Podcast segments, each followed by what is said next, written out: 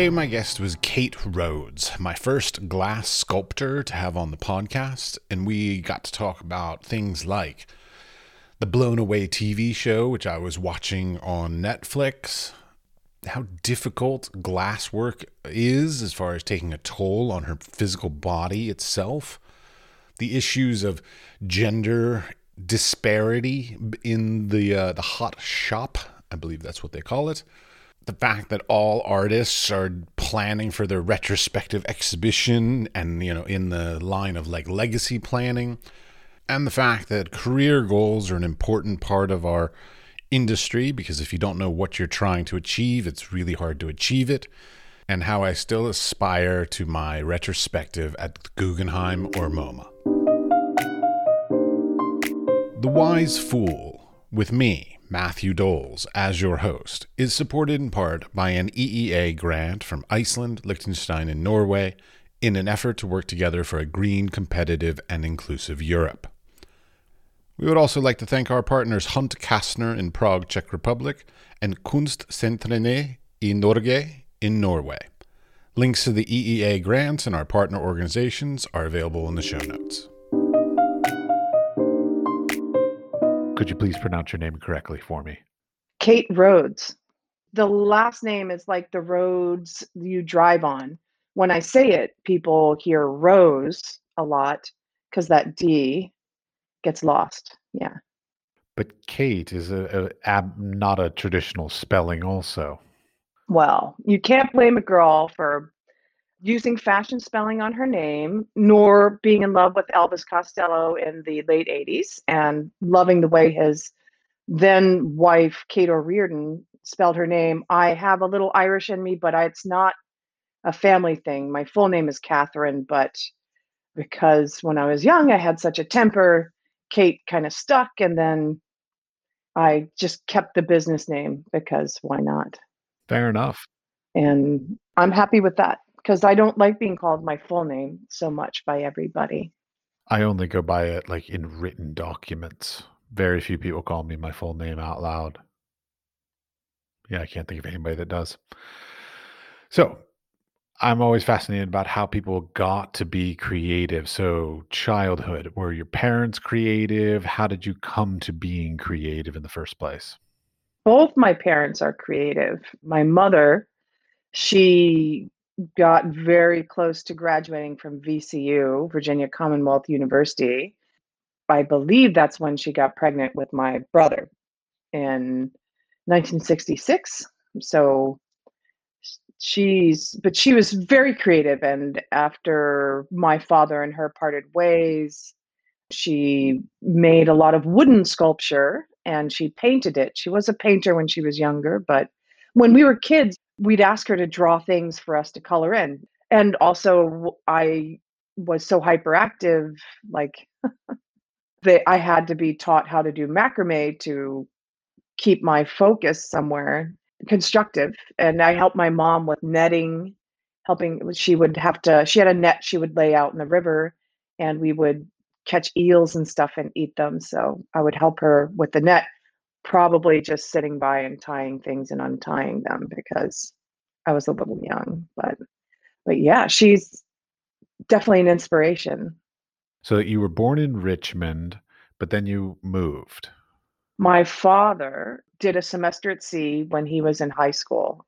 And then he wanted to live on the water. Like that was it. He wanted to be gone from the family. But that was a problem because we have a family business in Virginia. It was a department store. So um, Miller and Rhoads, we were the Rhoads part of Miller and Rhoads. So my father had to go to business school, and so he did that, and he did his time in the business, and then he had a boat built, and we moved from Richmond to Gloucester, which is closer to the water and on the Chesapeake Bay or a tributary of it near the James River. So yeah, we moved on a boat and we sailed up and down the inland waterway to Florida and the Bahamas and lived in the Bahamas for a year or so and the Virgin Islands for five years. We did some traveling in between, and and it was really incredible. So my mother had to entertain us a lot, but my dad was able to take care of the boat and stuff. And I used to knot tie on the boat as well to keep me busy. They like focus my energies doing that too. And sanding is not my favorite thing, but tying ropes, yeah, that's fun. well, I was gonna say, sounds like a, a little fidgety. Are you? Like when you live on a boat with your family there's no escaping anything so yeah there's there's a lot of psychological pressure and you know neither of my parents are very suited to raising a healthy family so it percolates it percolates yeah. I can't even be in a four bedroom house with my parents for very long so like I could not imagine a small boat. No yeah you know they just love that life and I was so fortunate to be able to grow up in nature and like slipping in and out of it. And at that time in the 70s in the Bahamas and Virgin Islands, the there hadn't been a huge bacterial set in that killed a lot of stuff. So the the life, the water life was amazing. And I mean, I went to local schools, we we lived in local communities, we dealt with racism and it was very I was so young, there was a lot of stuff that went way over my head, but yeah, it's like a pressure cooker being on a small place together. Yeah. Okay, wait, just to be clear, because you brought up racism, you're white. Uh, is somebody in your family any other eth- uh, ethnic background? No, but when you live on the islands, it's not, you're definitely a minority. Okay. And it's interest. It's just, I grew up in the situation where I was part of a five i only went to school for three years but i was there was only five percent other kids than the people who grew up on the island and stuff or five percent white as compared to 95% the other way. I was young so i'm sure i was racist. I'm from virginia. And i also experienced being a minority in my school for that tiny snapshot of time when i was young I just think about it more these days because of how inequality is brought up a lot more and we're asked to wrap our minds around things in a different way. I just wanted to clarify it for the listeners because they can't see what you look like. So you were Oh, yeah. basically the you were the minority in a community. So the more it was a bit more sort of racism against you, even though you were the quote unquote sort of white privileged people, but not Oh, necessarily in that community. Yeah, in that community. My dad had to go to prison because he was accused of stealing a boat that our friend and him like went to get one night and so he had to go to prison for 6 months and be apart from the family. It's on his record. He can't go back into the it took it took the anyway, it's there's lots of interesting stories and, and he had a lot of good stories from being in prison too and talking to people there. It was it is what it is, you know? It's your childhood. You don't know any different. No, I know. My sure. my parent, my father's a priest, uh, well, minister. I don't even know how to say it right, reverend. And people are always like, "Oh, what's it like being a minister's kid?" And I'm like, "I, I don't know. That's the only life I know. Like, it's fine." Exactly. You don't know any different, and everybody's looking at you like Yeah, they're waiting for the horns to come out.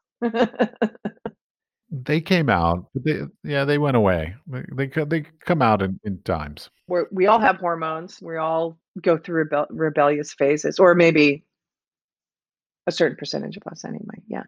But my dad's super good with wood and taking care of boats, and he really loves, he really loved to be on the water and just loved that whole thing.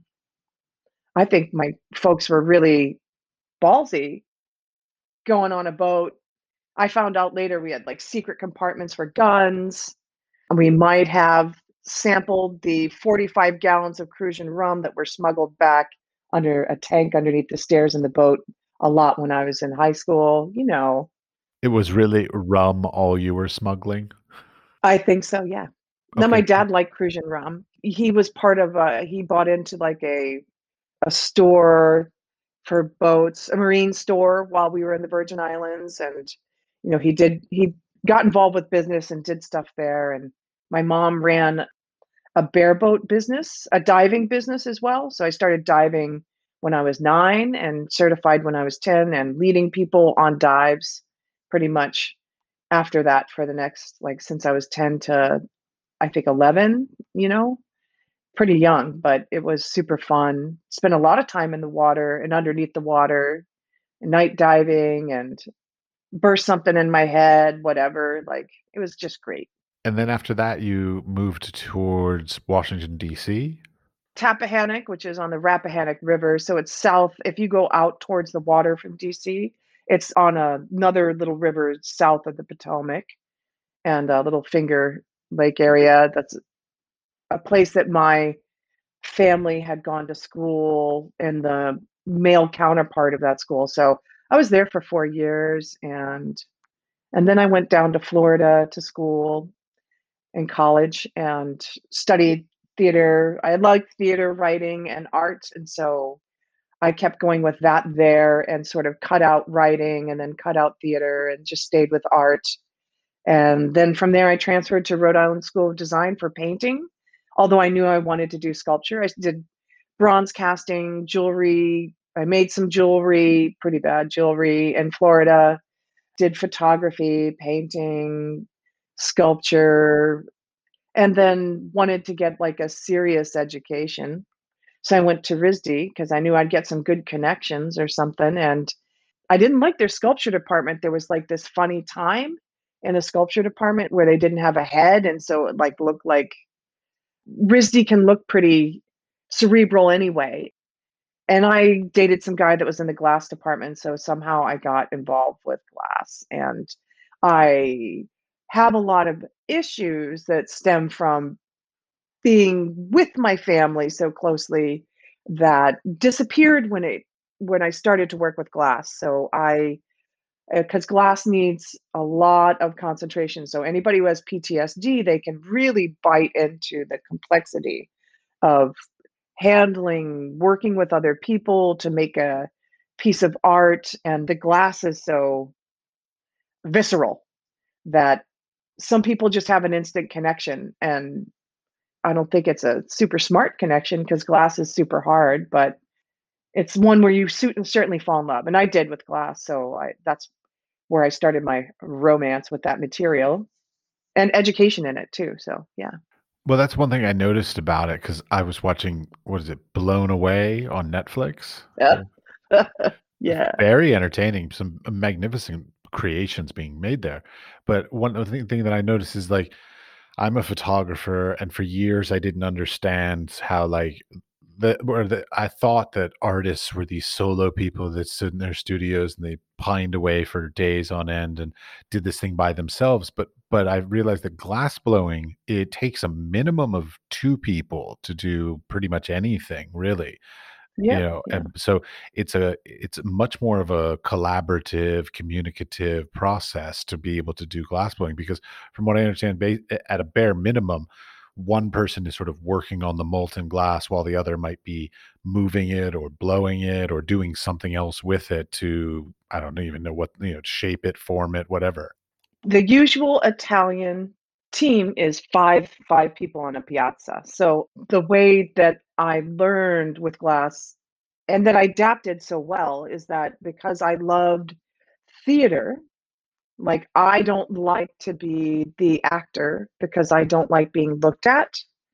so much, but I do like being in the supporting role, which is funny, right? I, I don't know if you if you're an introvert extrovert it's like it's like you survive by people not seeing you when you're young then when people see you it's not so positive for you even though you think it might be so i like the teamwork it took to make a production happen and that you could you didn't have to be that person in front of the camera in front of the crowd. But i liked being even part of the chorus. You're capable of feeling that incredible energy that all those people looking at you can give you. And you understand about it coming in and how actors can really like use that energy to create magic and i know that that can happen and i've been on stage and done it myself so with glass blowing it was like this synergy of like oh, partnership you know, like I can work with people to do something which I know how to do and I feel safer in a group.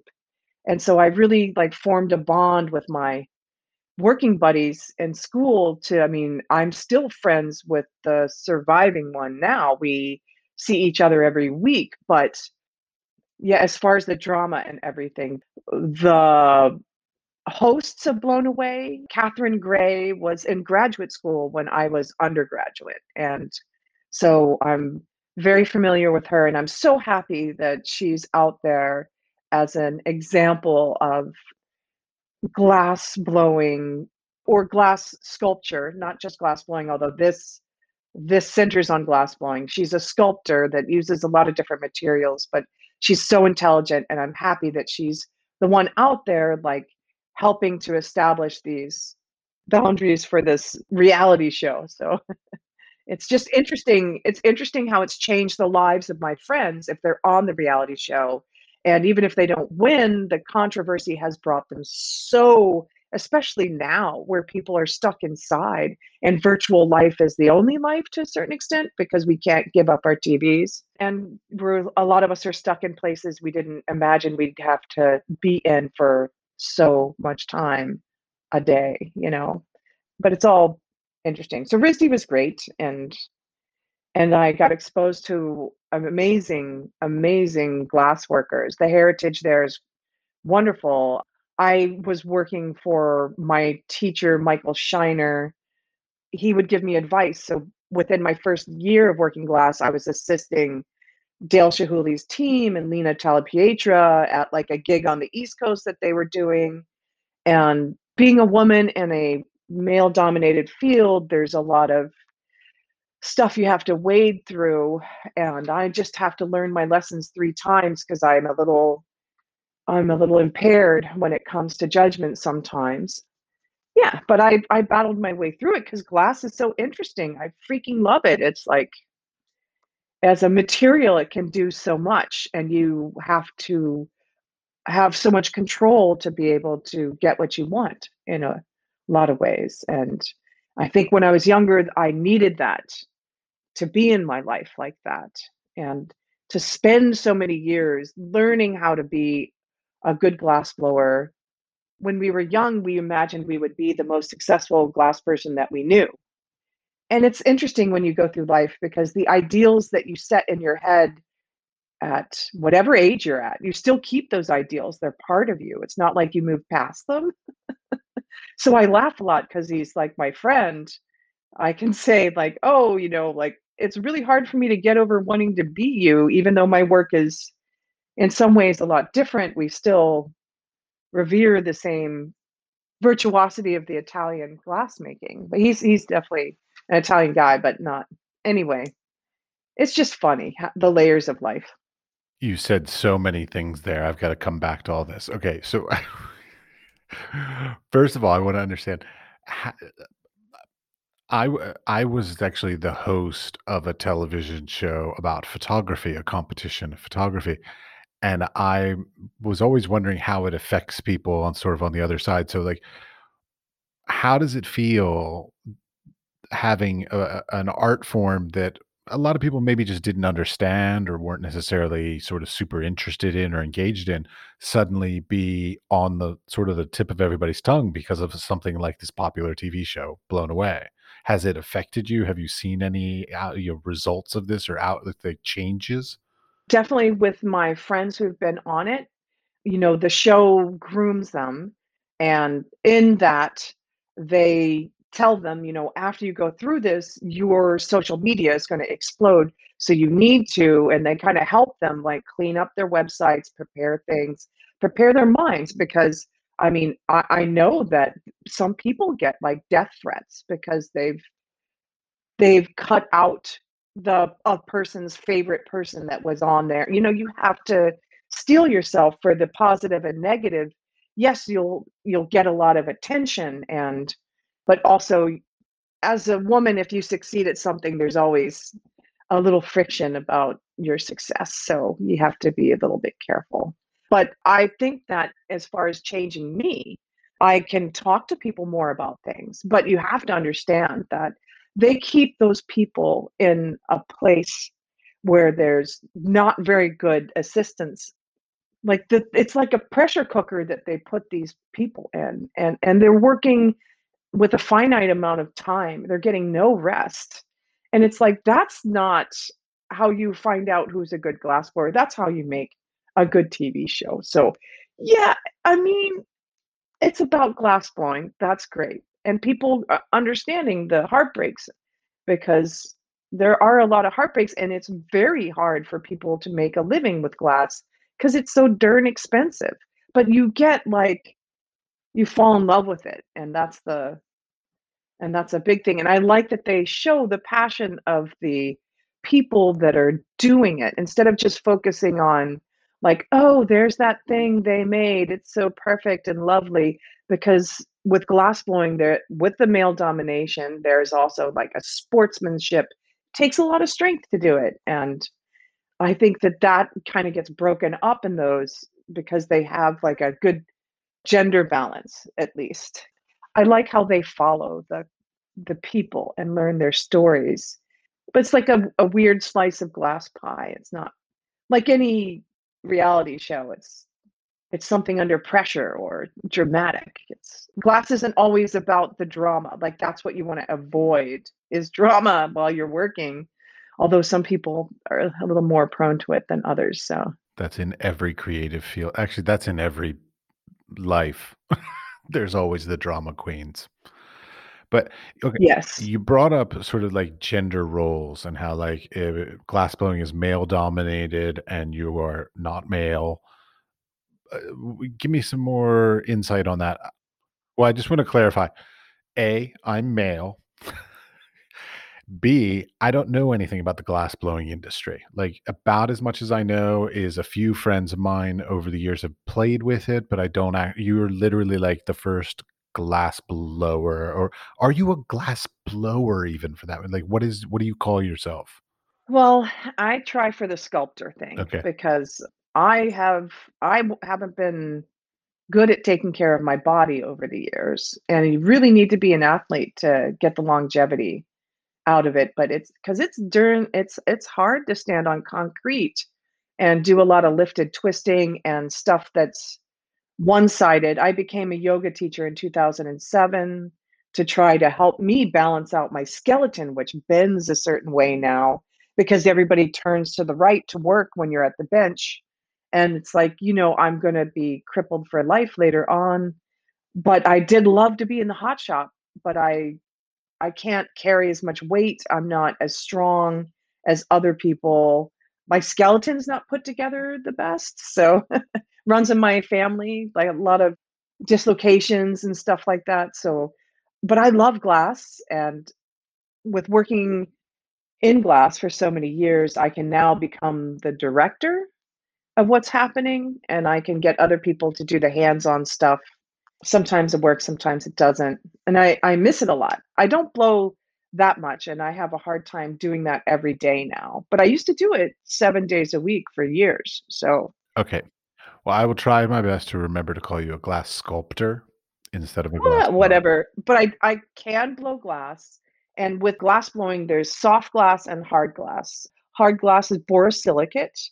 And you can think of that more as scientific glass making Pyrex, or also you have to think that is also what pipe makers work with. So for the legalization of marijuana in America has kind of cracked open this rebel, glass rebel. And it's these people who make bongs and pipes and, and specifically like $200,000 pipes and stuff. That's that's been the hot trend in glass for the last 7 or 8 years. It has a lot to do with the money laundering and and drugs and and art. Eh, art has always been used as money laundering, but also this outsider art that's grown and I mean, you have to have good seals and good good habits to be able to make bongs and things. So I've actually taken lessons to work with Boro, and I specifically love because I've I studied a little furniture design, this and that. So I like lathes. I wanted to learn how to use a glass lathe.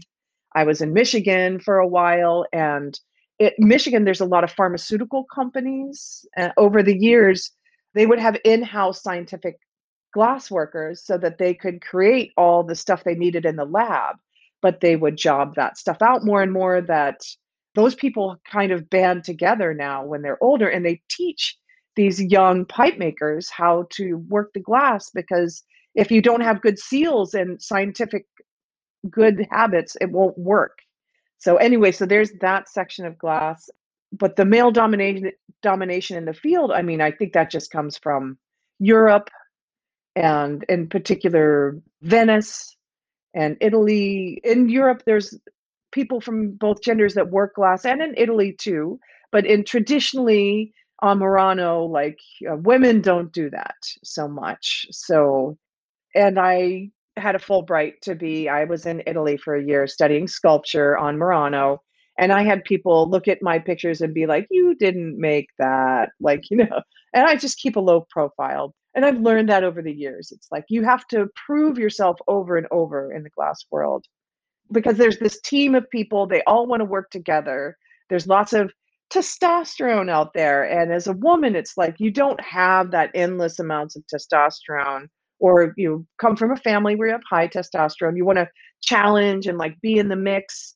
A lot of people settle down into group workings because you want to get together with a group of people they know what you want to do and you guys make that choreography to make your artwork you get it down you want to work with them forever because that team's working good right so a lot of teams work that way or you lose a member to go do something you bring somebody else in Chihuly Inc.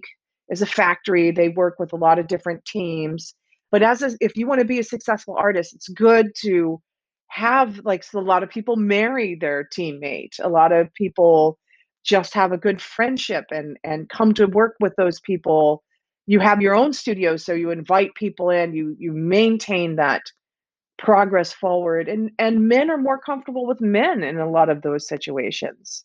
So it's hard to break in as a woman, I think, there weren't a lot of people who did that before, but they don't really stay as contributing members of that glass blowing world forever, you know? Okay.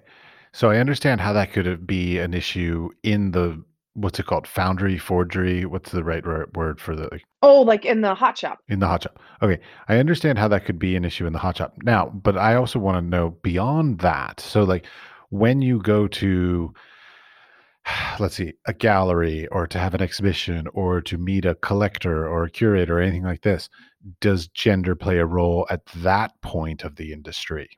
The gallery owners that gave me opportunities the most were women.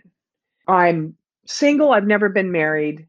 I went through boyfriends, but I'll, sometimes gallery owners would see that as a danger because you could decide to have children and you would stop making work. So why invest in an artist that's going to do that? I had that explained to me by gallery owners and their employees as well. And so it's like, you know, when there's an old school thought, it's you get a thought in your head, you learn something, you have an ideal when you're young. It's hard to erase that in a lot of ways, like racism, hard to erase beliefs that we've held for our whole lives or whatever.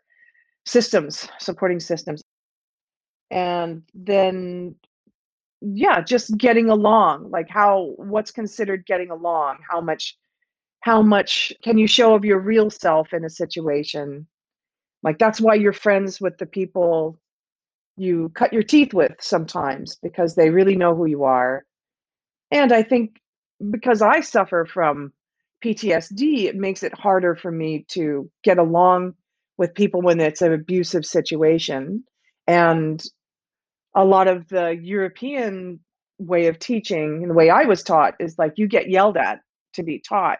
And that doesn't, but I, as a teacher, I use that same method, even though it doesn't work for me because that's what I was taught. And, and I never went to school when there was sensitivity training. Like when I was in grade school, when I was in kindergarten, uh, no, no one ever talked about anybody else's emotions.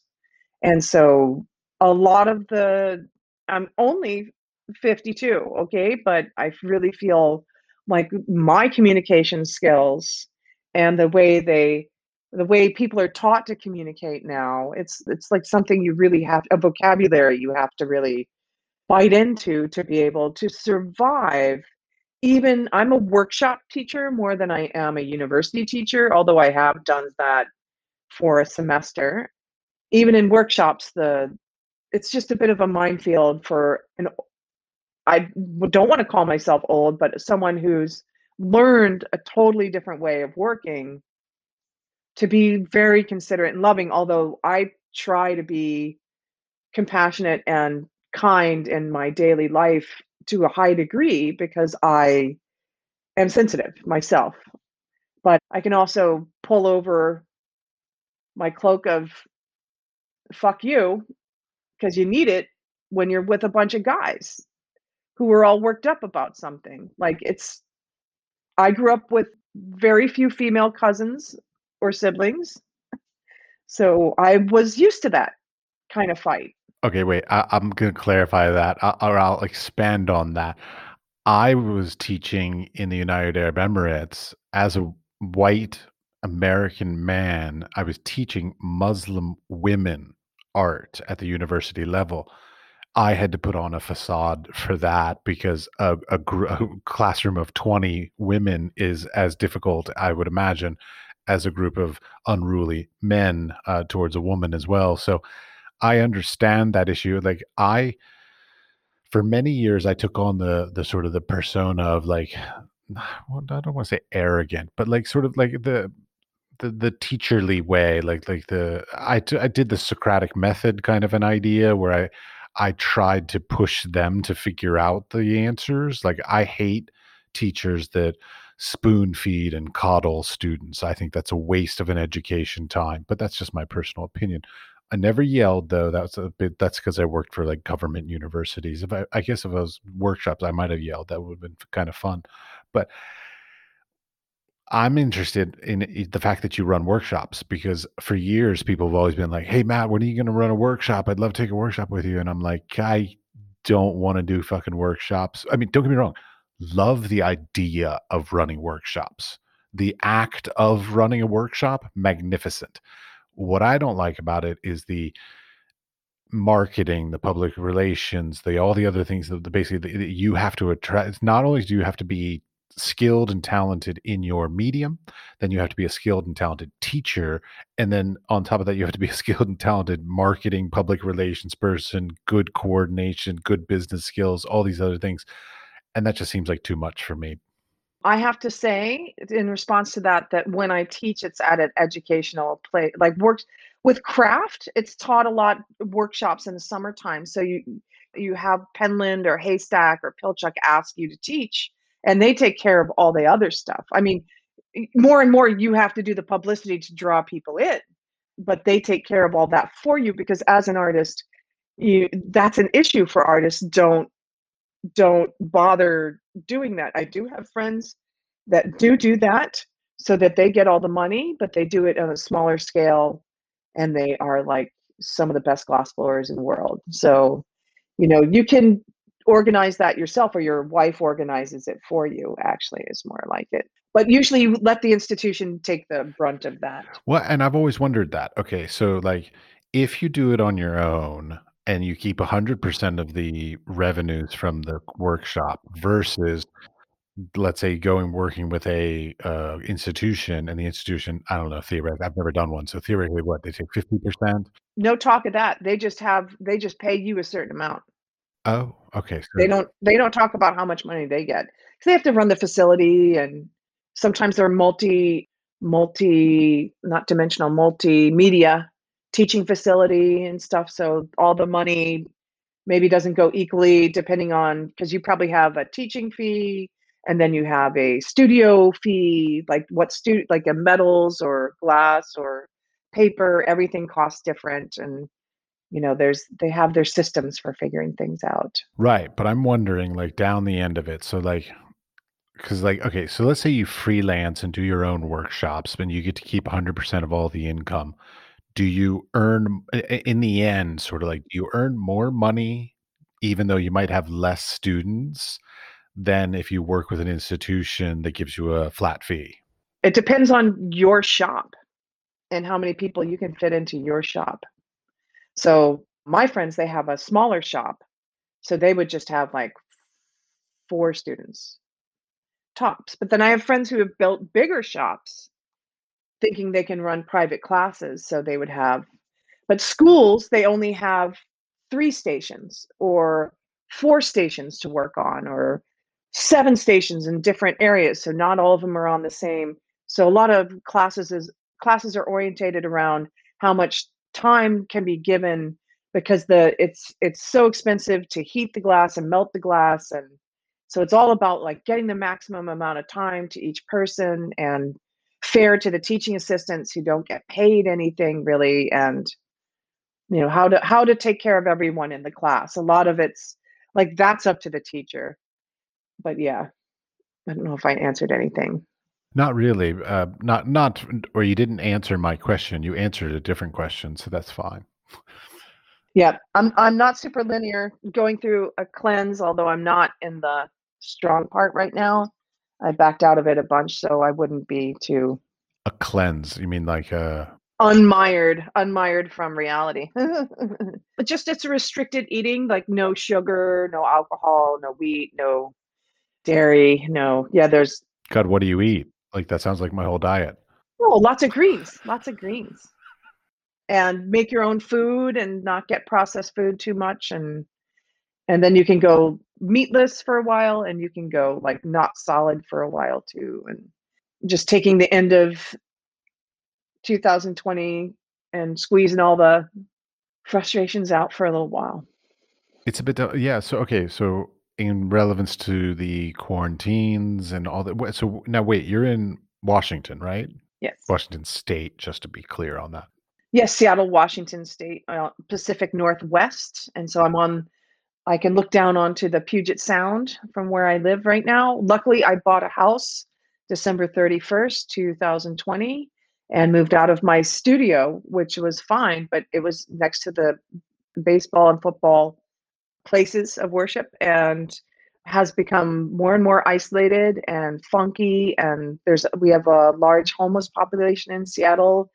And no I bought a house and I've been working through trying to renovate during quarantine and and uh, get my studio up and running squeeze 3000 square feet worth of stuff into 1000 square 1500 square feet. It's it's kind of like a sausage process but it's it's been really good and i have a garden which makes everything so wonderful All right, let's move on to some other t- sort of more artistic, creative topics. First of all, I want to just jump back to a thing.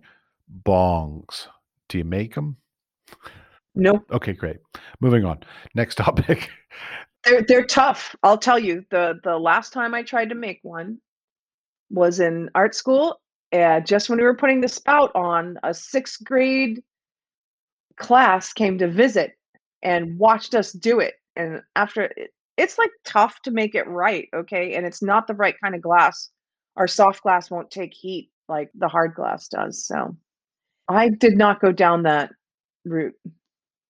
Because i'm trained at rhode island school of design and stuff although i have friends that make bongs for barney's and they went to risd I knew of a lady glass blower who made glass dildos. Like, yeah, I mean, I'm all for it. Whatever works for you. Oh yeah, I got friends from RISD who do that too. I listen to Italian masters tell me stories about how when they were kids they made hollow and Murano uh, for the ladies, so you can put the warm water in it, Nice. Okay. which is funny. But that's a that's a time honored glass use. Absolutely. I- I'm all, yeah, I support it 100%. Okay, uh, I work on paper, so and I'm always bitching about how I never have enough space or ability to store my work well. I am utterly fascinated. How do you store glass other than very carefully? We had a big earthquake here in 2001. I was in grad school or in Italy at that time. And many of my friends who have beautiful studios and had all their work out lost a lot of their work. I have made some larger installation pieces starting back to 1995. I have been storing crates, giant crates for years. Uh, okay, you know, decades. So that's almost three decades in like three years, four years. It'll be three decades. I've been storing huge crates. So you put your glass in a safe thing. So you got your double walled cardboard and then you've got foam. Or if you're shipping, you've got to double box it as well. My work, I think a lot now. Uh, well, that's not true.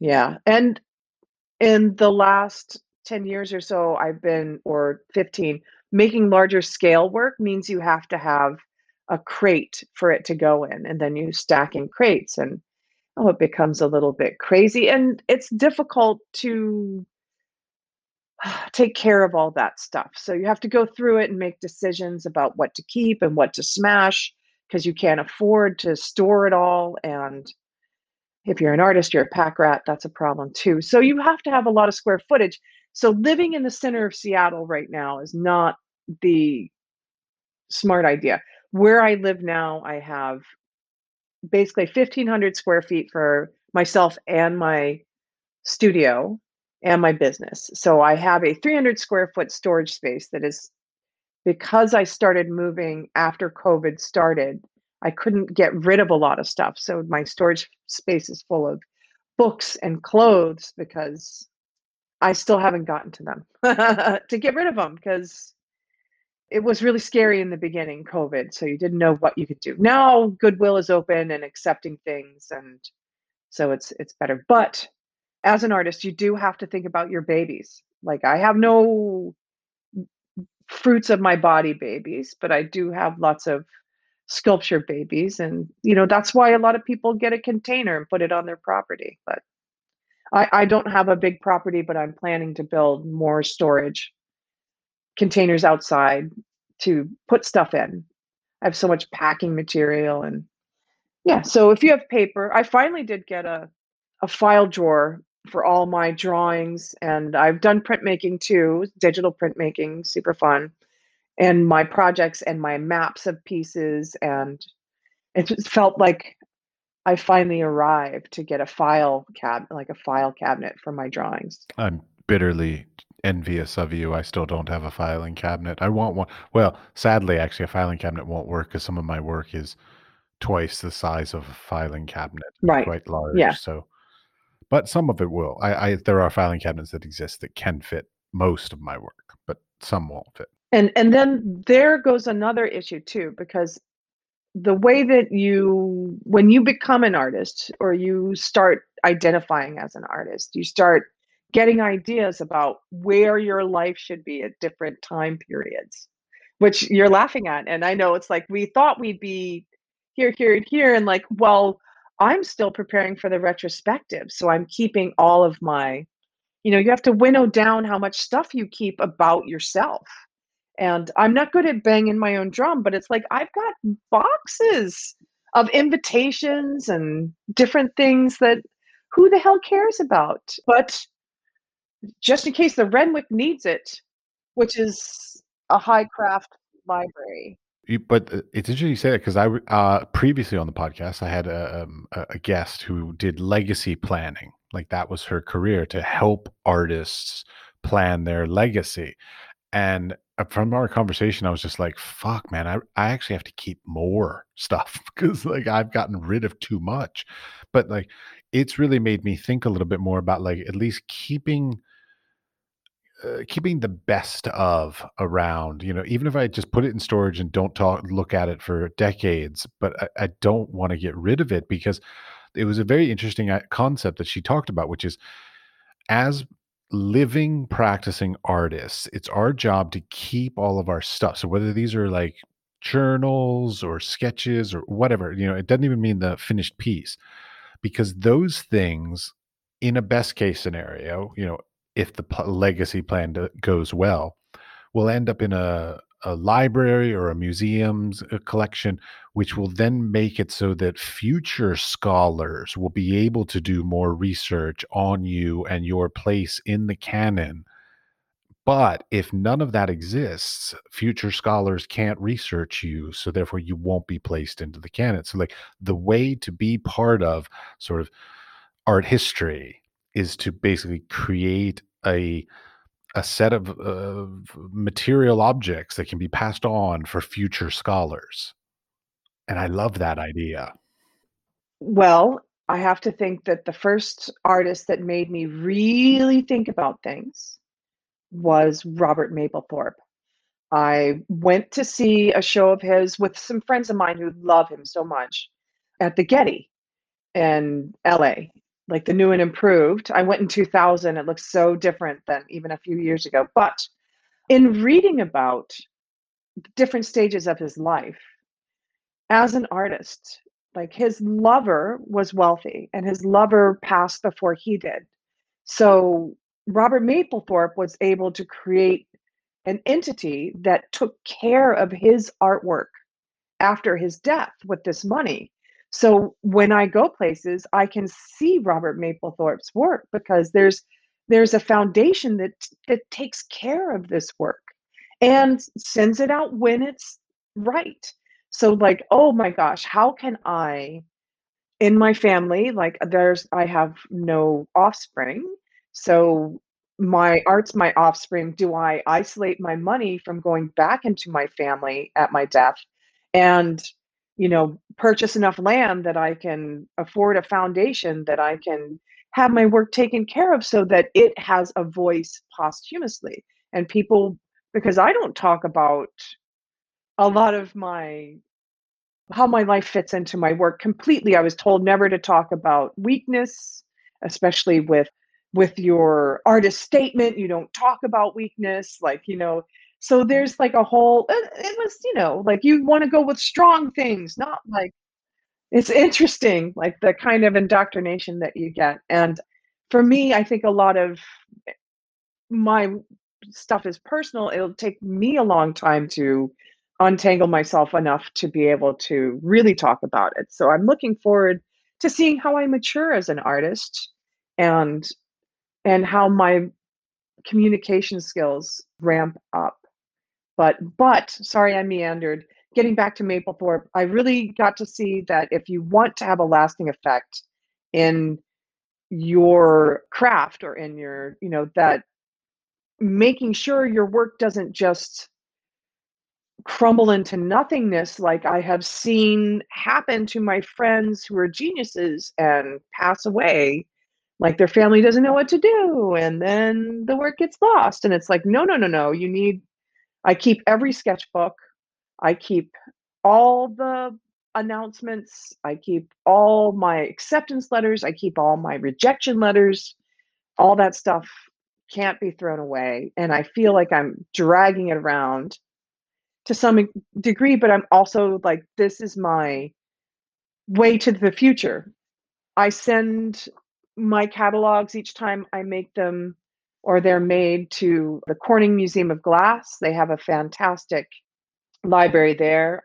Also in Venice, there's a new foundation there that is started by collectors in Switzerland, and they are accepting masters papers, like a glass master's papers and designers papers, uh, usually not the famous glass, usually as a designer and a master. So the designers are focused on more, but to to receive a family's papers, that's like huge. But they are trusting it to this foundation because it's not run by Italians, and that they will take care of this legacy because Venice has a huge legacy in glass.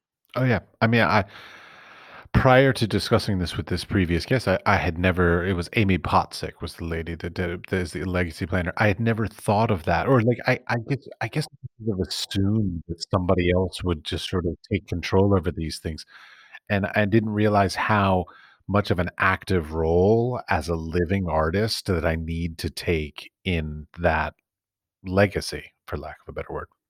Legacy planning they call it for artists I love it. I'm all for it, and and I'm eh, like I, I'm even doing stupid things like with the podcast. I now have a book, and like I write write my notes in the same book, and like in the book I put the name of the guest, and I put the date that I that I do the uh, the conversation, so that like they can see all my notes. You know, later on, even if we didn't get to talk about the topic, I had the note that I wanted to talk about a topic. I mean, I'm getting a, a kind of OCD about it. It's kind of weird. I I shouldn't be doing that, but anyways. Co- COVID, COVID. Uh, no, Fine. no. It's so funny. Everybody keeps talking about like, oh, COVID affected this, infected that, and all that. I'm like, you know what? I'm an artist. Like, I've always been a recluse, and so like, COVID just means you all are now living my lifestyle. Like, I've always been like this. Like, nothing's changed for me. The only difference is I'm not going to art openings. That's about it. Other than that, I'm pretty much living the same life I lived before COVID. But as I said, that's my sad story. So you mentioned at your house, you said that you have your your living space, you have your studio and your business. Is your business selling and and whatever exhibiting your artwork or do you have another business? Yeah, it's just making art, you know, my art making business. It's you through taxes and understanding how to separate my life, you know, that part is part of me. So my garage is not for cars, it's for my kilns and things. I'm used to living in my own studio, so like I have altered my living room and I had an extra bedroom. I took down the wall, separating it from the hallway. I put up plywood walls there. I put plywood walls up in my living room and I I would prefer like I like big open spaces so I can have different projects with the PTSD comes the OCD tendencies. I also have a really hard time staying in a linear line. So if I get frustrated with one thing, I want to have another thing right there to work on. So I like having five projects out and being able to ping pong in between things really helps to allow my creativity to flow better. So, but it, it means I don't get a living space as much, but with my purchase of the house, it was a little bigger than I could afford, so I turned my basement into an apartment, and I'm currently renting that out. Although I don't know how much longer that will happen, and because COVID is so pernicious and the air system is shared, I'll probably just this is a big leap to like cross my fingers and say, okay, I'll just pay for the whole thing. But I've been investing in the last five, six, seven years with making larger scale work of a higher price point because to survive through hard times, you have to uh, having different price points in your work means you don't put all your eggs in the same basket. I'm a bit of a nervous Nelly in that regard. With wanting to do five or six different series, it helps if I'm working on a piece for 300 hours, if I have a piece I can work on for 20 hours, and then another piece that I can work on for two hours. So I feel like I'm making progress somewhere with jewelry, making progress somewhere with finishing a small piece, making progress with the big piece over a larger amount of time. Yes, it just works better for me. It sounds like an incredibly logical business plan. It makes complete sense.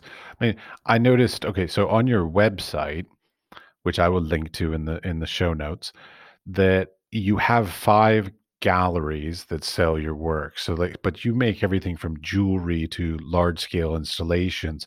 Like how do you manage like uh, uh, basically what I'm getting at is like you don't seem to be selling through your own website or basically you're on your own you sell through a gallery or some sort of other business um how do you manage to to sort of I don't know you make you know cobble together a living out of that Well, I do have a website to sell from, but that is called kaitrhoadsdesign.com because it's for smaller pieces and it's part of a larger plan. So it's not, I'm, the idea in the last 10 years or 20 years is that, oh, if you have, if you make high art, high priced art, people don't want to see that you make lower priced art.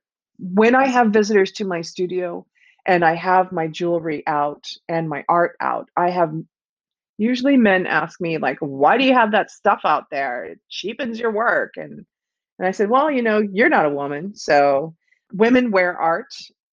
I made my small pieces. I've always made jewelry, but when I started making my large scale pieces, people couldn't afford them, but they loved them.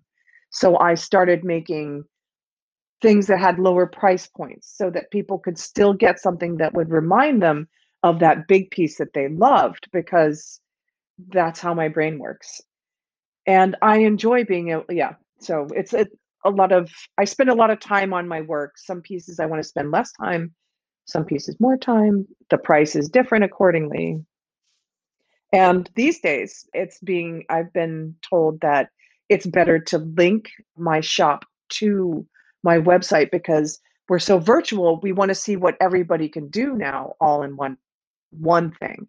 And so I'm working up, I'm cooking up what I need to do. And then I'm going to talk to my web designer, who's my friend, and we're going to be changing things. But it's like I dropped my blog. I used to do a blog because that was really popular back in the day. Now I don't do it anymore. We still have to get rid of those links on the website. There's always something to clean up. If I can add and subtract myself, I can have some fun. But if I need someone else to do it, I usually wait a longer time and then lump do that and pay for it at the same time. But. We all do that. Yeah. But okay, so okay, something I'm interested in though. Okay, so you make large scale expensive work, you make small scale jewelry, which I have to admit, looking at them, they're not that they're not that cheap. I mean, I understand they're on the lower price point, but they're definitely not cheap.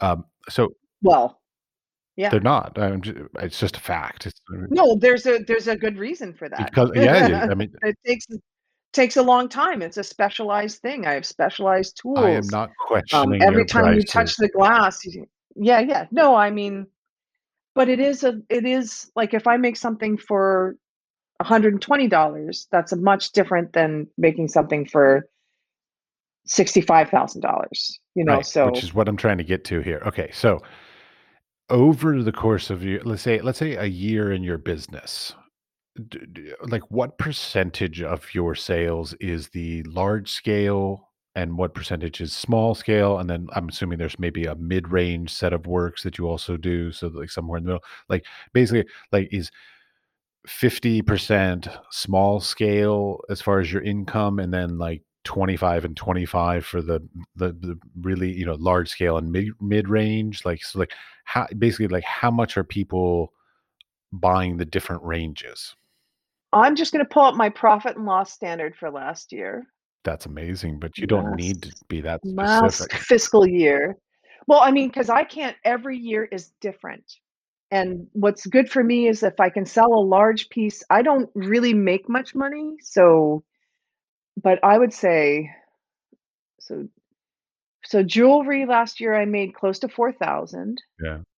Sales for sculpture more like 40,000. Okay, now wait, is that like mid-range sculptures or large sculptures or same lump, lumped together as one? Let's see. 9,000 so one of them is if I can sell my my work myself, I can keep 100%. Sure. If I sell through a gallery, I only get 50%.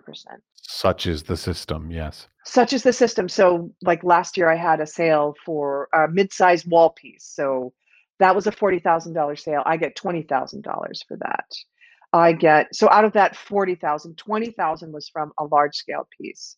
Like 9,000 was from a vessel, which is kind of a big vessel.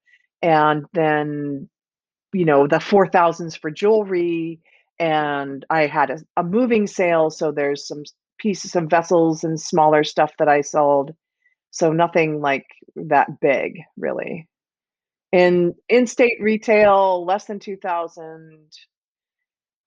You know, it just it just depends. Like some galleries are good at selling some things for a while and then they get a different owner and then they're no good at that anymore or you're trying a new gallery or you're But wait, hold on. now everybody I was fascinated. You just said in-state sales was you said zero. Is that right?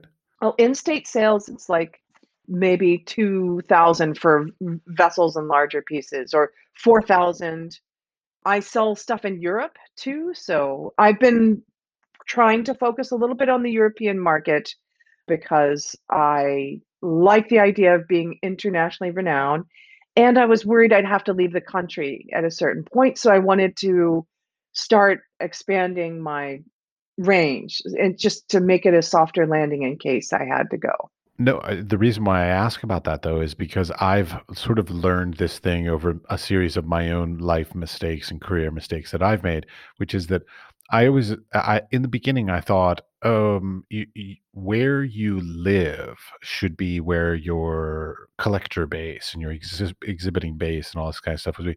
And I have, over the course of my career, I've realized where you live has almost nothing to do with who buys your work or where they buy your work. Like I mo- most of my collectors are in Chicago, Illinois, New York City, uh, Germany, and France, and I have lived in none of those four places ever in my life.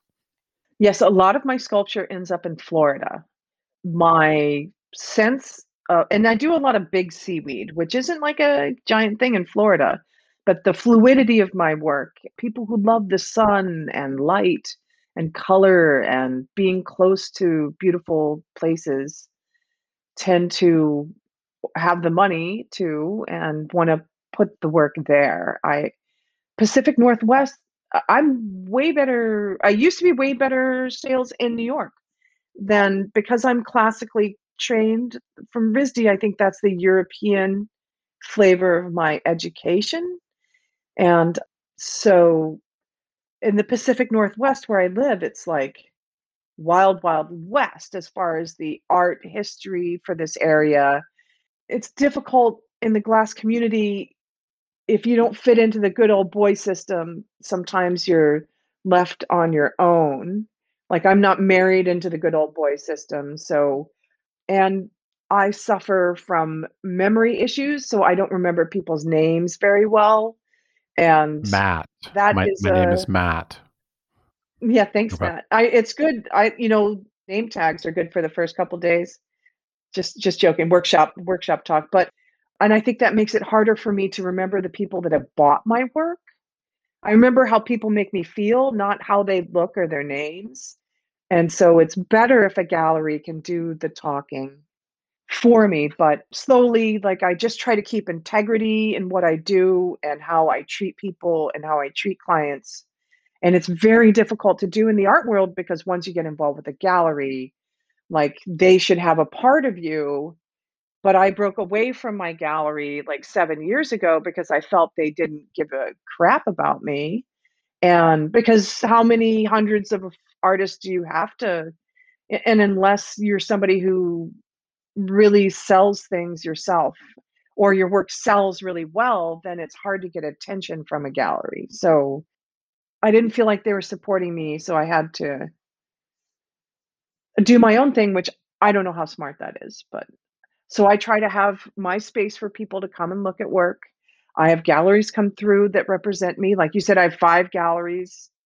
I mean, now it's a virtual world, giving virtual tours and but I'm so lucky, I think, because I have a few years before we'll actually start coming into each other's houses again, I think. And I need that time to slowly turn this house into a functioning workspace where I have dirty space, I have office space, I have jewelry space, I have space for other things, I have workspace we can transform.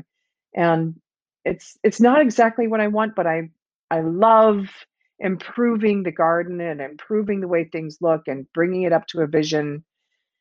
And who knows, then maybe I'll move on somewhere else that's better and further away or I don't Oh yeah. I'm looking forward to buying a plot of land outside the city and building some like big place with multiple barns for my wife and I to have in different locations and stuff. Like it'll be great fun. But Oh, yeah. okay, you mentioned earlier and you sort of brought it up again, career goals changing over the course of our lives. So like I remember being a kid and my goal was to, to have a retrospective at the Guggenheim. That was my uh, by by the Mm, age of mhm. 50. That that I was planning on it at the age of 50. My friend Billy, who was my childhood friend, he was, uh, working in film at the time, and so he was going to make a documentary about me that was also going to be on exhibit at the same time because we've known each other since we were, like, 2 years old, so he would be able to, you know, create a great documentary. Needless to say, I'm, um, 2, 3 years away from 50, and I am nowhere near a Guggenheim retrospective, and, of course, Billy is also not working in film anymore. So that whole goal is sort of shot to hell. So, like, how did you you know, so my and of course, mine was also, like, to be a superstar, like, you wanted to be, like, the pinnacle of a movement, and you wanted to be the representation of a of a time period and all this kinda stuff, and you wanted to all this kinda crap, and now I'm like, "No, I just I just wanna make enough money to continue to do what I wanna do, and I'll be perfectly happy." How have your cha goals changed? I remember making a choice, uh, when I was I did college for 8 straight years after high school. So, I remember in my first college thinking I should leave here and go and do art because I meant to do that. And then I thought, "Ah, I'll just stay here with my friends and, like, finish this passage of life with them, and then I'll go on to do my art." And, you know, this is what I want to be this painter or you know, I was in Florida dreaming dreams at a mediocre liberal arts school, and and then when I went to RISD, I looked at my choices. I dated some glassblower. Oh, I should tell my friend Therman Statom how he changed my life. And I thought to myself, glass is very rarefied and small as an art medium. And when I look at painting, painting is so big. Like, what do you wanna do, Kait? Do you wanna be a big fish in a small pond or a small fish in a big pond? And I don't know if that affected my choice, but it has. And I went with I think I was in love with glass, it was just gonna happen, so yeah, I went with the glass, and I, in the business, longevity secures you a place. I think I'm always bewildered that I'm included with some of my peers and some of the people that I worked for and respected so much when I moved to town. I feel very fortunate to be able to show work with them and to be in this group of artists that work with glass that have accolades from this part of the country. As an artist, you know that the way you feel about yourself and your position in the art world changes monthly. Like, as a woman growing up in a patriarchal system, as I get older, it's really harder for me to hold on to the idea that I'm this incredible artist. Nobody else thinks like me. Like, it's it's just harder and harder to hold a crisp artist ego together, you know? And I think that's good for me, and learn humility, and I see if you can't keep that artist persona together, you can disappear very easily, and you have to be drawn towards the light to a certain extent. I'm very competitive, and I feel that way about being chosen, but or successful, but yet I'm passed up a lot for things that I think are successful. And then I go into my studio, and I take these slices of glass, and I put them in my kiln, and I take them out of my kiln, and I wash them, and I think, "Oh my god, I've least I've done one thing to move my life forward that feels good. I've, like, made these things beautiful, and now I put them in a jar, and I put them on the shelf, and there they are." And it's about creating beauty, I think, in my life that makes me happy. Harmony and beauty. I feel so much that life is hard for me to understand and to move through in a successful passion a pattern, or, like, I see my guy friends, and they, like, oh, get a girlfriend, and they're in love, and they have a family, and they're an artist, and and it just doesn't seem to be for women, there's this it's not the same kind of path. So I I don't know. I just I try to follow my curiosity as a person. I volunteer a lot at the Seattle Aquarium, or I used to. I look at plankton. I talk about the science of the ocean, how important algae is and seaweed. The, my life has flowed in different areas in different ways. And you can't help that that happens to you. And I think it's finding happiness becomes more important to me in my work and outside of my work because I think sometimes I am good at slogging through things or glass people are masochistic so it's like I put myself in a position you are who you are you find out through your friendships you put yourself in a position where you are overextended or you put yourself in a position where you can focus on yourself. And again in the patriarchy women are not taught to focus on themselves so it's like bringing yourself back to that navel gazing to make work and to communicate whatever emotional thing I'm trying to communicate at the time. Uh, you know, I think it's a good reason to keep going, and that's a as an artist, you, you just have to allow your your vision of who you think you're going to be in the 20s with who you are, who you've become, what you've gravitated towards in your life.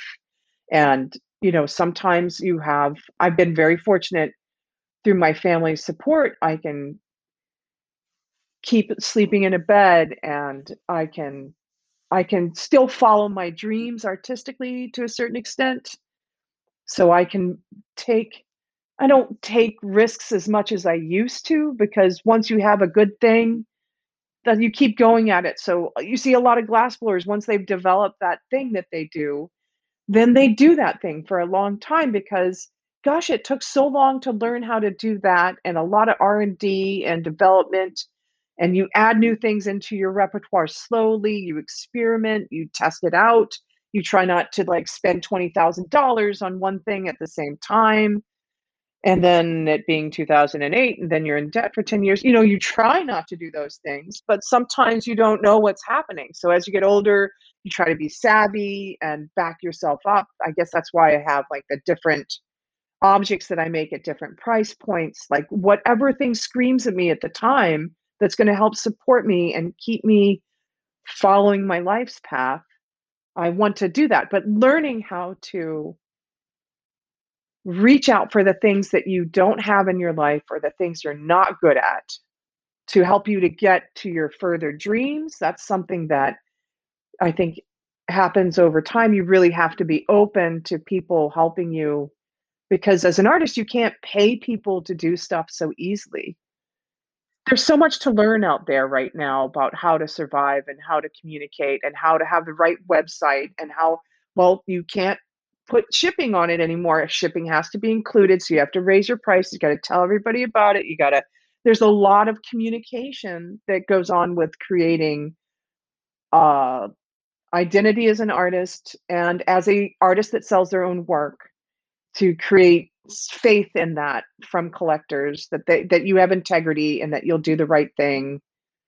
I think it just takes a lot of determination and commitment. Indeed. All right, I got two last questions. Sort of wrap this up here. First one would be Do you have the names of three other creative people that somehow you think are worthy of a little bit more attention? Boyd Sugiki.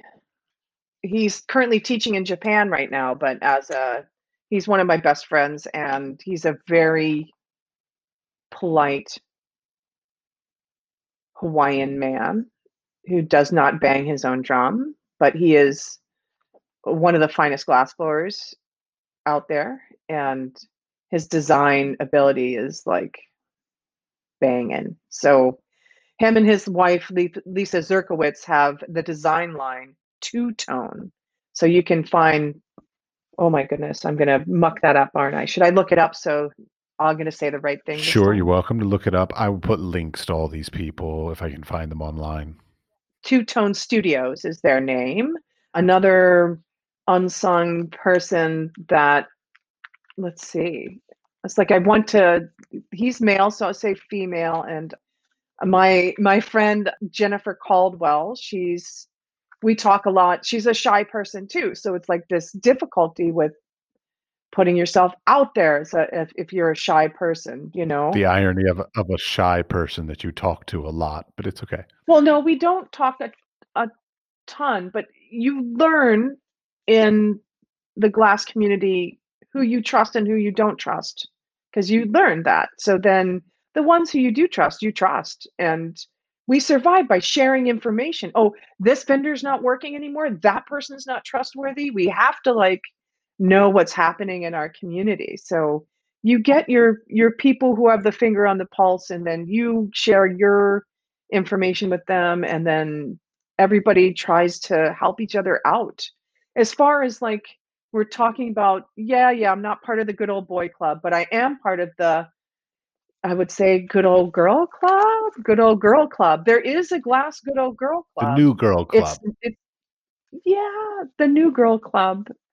There's not a ton of members eh, at my age bracket, but there's a fair amount and I think we've learned here to be generous with our information with each other because the more you hold in and try to keep secret, the more you stifle as well. Like you have to think of it like a tree, you have to, a tree branches get so, I have to do a lot of pruning coming up. You know, you need to let the light in, you need to let air come past and and and being in an educational system as an artist, you're so fortunate to have the sounding box of your peers and your teachers. But in real life, you have to make that for yourself. You have to choose those people from your medium or the people that you really, really, you know, respond to, and you need to make them part of your community. I've been Kiki Smith's TA. I've been to her place. I she knows me by name. Like, you know, there's people out there that you can rely on. You just have to believe in yourself and I know it's hard to do through a lot of distractions these days, but yeah. Okay. Do you have a third artist? So there's two. Who's an unsung artist? It's like all my besties, but I'm trying to think of. I feel bad calling another un- female unsung artist, but like an artist that you want, you wish the public would notice more. And then there's Karen Willenbrink-Johnsen. She's just got a huge soul and she's an amazing, amazing teacher and wonderful person. And for so many people who their life's work and happiness is being in the hot shop, I feel so bad for these days. Like her, she really shines in that regard, and her technical abilities are whew, like no other. I have friends that are definitely sung, so that's for sure. But they've already got the attention. I don't need to give them more attention. Well, and some are good at accepting the attention and using it to further their career, and some aren't, you know, just aren't. So, yeah. yeah. All right. Last little bit is I always ask for, uh, you've already given a lot of advice, but I generally sort of end it with asking for advice as well. So, any advice you have not given yet that you think that maybe the next generation or somebody that wants to follow in your footsteps might uh, benefit from?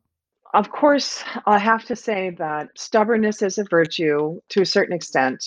If you have a vision in your head of how you think your art should be, it's always good to work to get that out there. Please don't take one person's opinion to the moon. You really need to listen to your gut and yourself. Of course, if someone is more educated, you try to go down that pathway with what they're saying to understand what they're saying, but you don't need to adopt that as your motto or creed for the rest of your life. You know, making art is supposed to be a happy thing. Don't let it be something that rules your life in a negative way because the whole concept of the artist in the ivory tower suffering for their art is not a healthy one and you can see social media has changed that for so many people so now it's a healthy blend of what you show and what you don't and keeping some things private for yourself i guess that would be and and to love yourself and take care of yourself like that's the most important thing is to not sacrifice so much for your art that you don't have anything left for you and good luck with that if you really love what you do Marvelous. Thank you very much for your time. Matt, it was a pleasure. Thanks so much. And keep the East Coast vibe going on wherever you are. That that like I'm just talking about our background, common background with spending some time in the same area of DC, Arlington and there's a lot of 80s stuff for sure. Watching Life of Brian for the first time, watching like so many being super into what was it, Phil Collins, but he was still in the band. Genesis was huge, and Mm-hmm. It was a great time Yeah. of my life. Very confused. I think most of my life's been pretty confusing, Yeah, so that's all of I just try to ride with it these Yeah. days. My my dad showed me Life of Brian for the first time, so that tells you about my family. Well, what an amazing film! And in the 80s with uh, Monty Python, I would have to go watch bootleg copies of it at my like Latin teacher's house. Sometimes he would he would. I mean, it wasn't what you wanted your kids to see. Oh no. Okay, wait. My Latin teacher in high school, Mr. Bell, I can say this because unfortunately he's passed away, so I can tell this story now. He was he actually was a monk and he was kicked out of the monastery because he was also an alcoholic. And he ended up coming and teaching high at the public high school. And being a high school a, a Latin high school teacher, and on his desk he had this little monk doll. Like it was no big deal, just like a little monk on his desk. Great. full of, full of alcohol. No, right? full of alcohol. Even better, you push the head down on the monk, and a big penis came out from between the robes. of course, and he had that in the classroom. Had it in the classroom Yes. for decades, and none of the the administration ever could fi- figure it out. But all the students knew it was classic. Did he ever do it in front of the class, or was it just the rumor? Oh no, he he Or you would people would do it. people would do it and he'd be like stop doing that somebody will see I had an Episcopalian priest who was female in my high school, and she's gay. She came out as gay, and they did. She's a bishop. She's turning into a bishop now, but she was amazing. I loved theology. I thought it was so interesting, and and then i'd like studied the Quran in my school to understand other theology, and had like all these like come back to Christianity. There's hope for you. I'm like, what? I just studied it. What? yeah well know. that's the Virginia. the word theology means just studying of religions it doesn't mean you have a belief in any particular it just means studying something uh, all theologies like yeah my father has his doctorate in theology even though he's actually an episcopal reverend Oh, oh, Episcopal. Wow, man. My school, I went to chapel six days a week. We had Saturday off, and Sunday was church for realsies. yeah oh, Oh, but I was always, even in St. Thomas, I was at an Episcopalian school where they would chastise us for effing around in chapel and Oh stuff. no, my dad was not that priest. I promise. My dad was the cool one. He was he was so much like I went to him when I was having a problem with like cocaine, and I said, "Dad, I need you to get me into rehab." And he said, and he just turned to me in a nutshell. He basically just turned and said, "Tough shit. You got yourself into it. You get yourself out."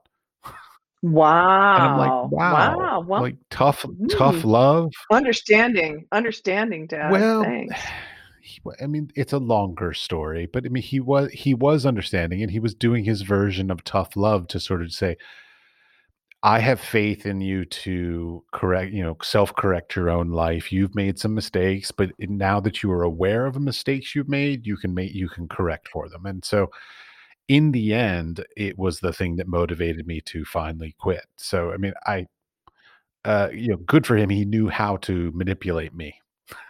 Well, my stepbrother is addicted to cocaine and he- he's been in and out of prison, in and out of rehab.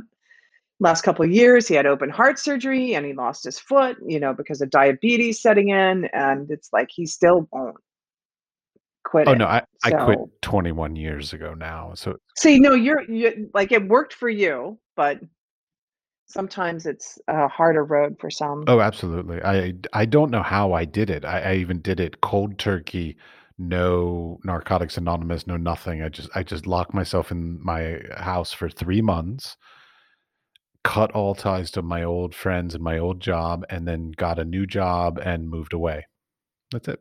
Like and Well, it's hard it's hard when all your friends are doing Oh, it, yeah. and I I was in Florida in the '80s, so that was part of my repertoire, like, I went to college at 17, I learned a lot about drugs and alcohol, hallucinogens, things like that, big party school, and, like, I learned that I had to leave that behind in my life because it was great and I liked it, but the results weren't good. The results really weren't good, so Ironically, the the year that I was, uh, doing heroin was the only year in my entire collegiate career that I got straight A's.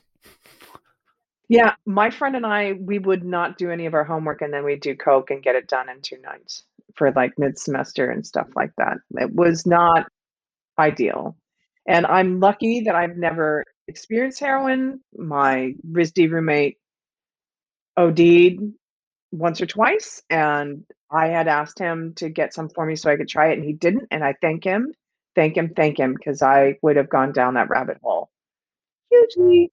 I have so many friends here in Seattle that, like, grew up with kids in high school with giant holes in their arms because they've been addicted to heroin and ooh. I never shot anything up, like, that was my line. I would snort, I would smoke, I would do any of that, never Right, shot up right. I was like, "I just wanna try to snort Yeah, some."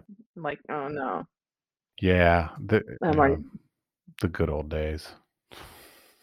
Well, when you're in your 20s, shit can happen to you that you can recover from. I just think it's it's harder as you get older, and definitely with glass, there's a lot of alcohol issues Believe it, yeah. because people like to socialize and dehydrate their bodies after they've been sweating all day, so but at a certain age, it's like, "I can't do I can't do this." Yeah. Like, it doesn't Well, at the time, I was a roadie touring around with rock and roll bands. I was based at the 930 Club, and but th but then I decided to quit, and I was just like, "I can't continue this job," because my job was do drugs, set up for bands, do drugs with bands, break down bands, and then, you know, buy drugs for everybody else on the crew and all that kinda stuff, and so, it was just a it was a time in my life, and it was a lot of fun, and I'm very lucky that I got out without being arrested, and, uh, and I was able to move on, and and, you know, it's still still with me, but I mean, again, 21 years ago.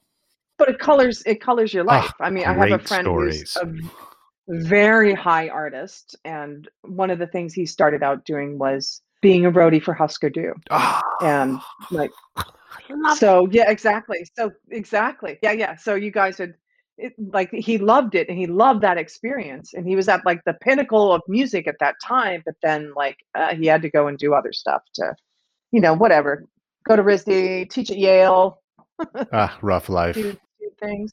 Yeah, rough life. Yeah. But, yeah. Here's one of my little babies. There we go. I'm seeing an egg-shaped it looks like it's made out of, like, what looks like bolts shapes kind of thing, like or no, not bolt nuts. Nuts. Yeah, well, they're hexagonal they're hexagonal forms. Yeah. forms, but but you can so they're hexagonal units that are woven together with copper wire, but the special thing about them is that when I heat them, they turn conical so you can think of them a little bit like a row the keys the rocks in a Roman arch being keyed together to fit into place. So this is how bee cells are made Mhm.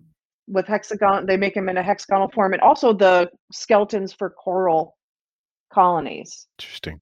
are hexagonal tubes. So they just fit together, and they're really strong when they're all together like that, could then you yeah. could you remove the wire after you've sort of melted it all together? Oh, there's no melting. Oh, okay. They're all loose.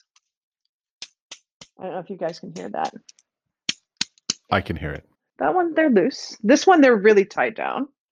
So I have a I'm holding a sculpture that's some stainless steel squiggle, and then in between the stainless steel squiggle, there's a flat plane of my glass hollow murrini. Blue. Yeah, they're woven together. Yeah, this one's a blue uh, and it's it's you know what this is? It's like a test.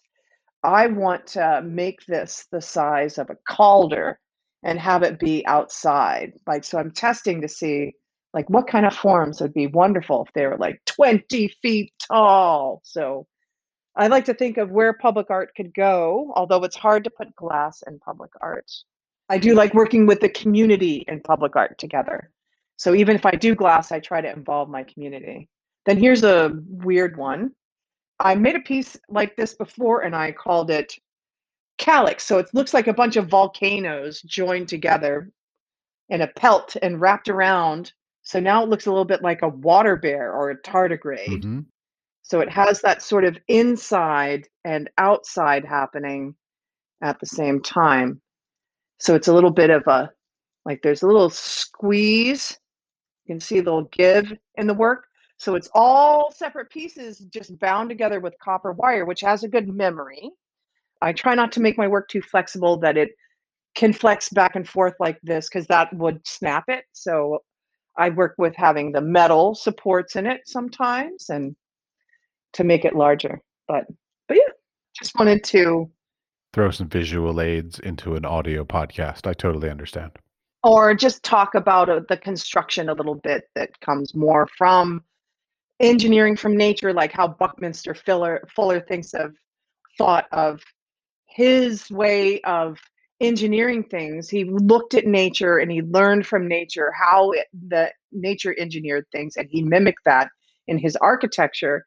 It's taken me a long time to kind of figure out exactly why he's so cool, but that's one of it. But he was an engineer, but it was more of a bioengineer. So I do believe in uh, what is it, biomimicry. That if we survive as a species, we have to learn how to mimic how nature does things and to adapt our lives to that because this rectilinear existence does not work with nature. So we'll see how it goes. Yeah, Buckminster Fuller is one of my life dreams to be able to buy one of his designs as for a home design and build it. Oh wow! Buy the Oh, the geodesic, whatever. no, actually, the one I the one that I love is a, a, underground one that goes in a spiral and like light comes all the way through it. It's absolutely stunning. is that in Israel? Is that the? I think somebody has built it since then. Yeah, I mean, I remember seeing it when I was like twenty. look up Friedrich Kiesler. He was a German Mm. architect and he dealt a lot with like cave structure. And he has this beautiful piece that's like underground with an oculus and tiered steps coming up, and then this obelisk coming to meet the oculus. Oh my goodness. Like, I mm, maybe at one point you'll be able to go and see the great work, the great earthwork that's going on by James Turrell. I understand he had like a 50 year project, but they're trying to shorten it so they can get people in to get more revenue so they can keep going with it. So, yeah, exactly. Right. You know, you, you have high ideals, but you need the money. So, yeah, that's how it goes. But it would be fun to, he does a lot of that interior space, exterior space. Mm. And I often think of my pieces, although they're small, as architectural models.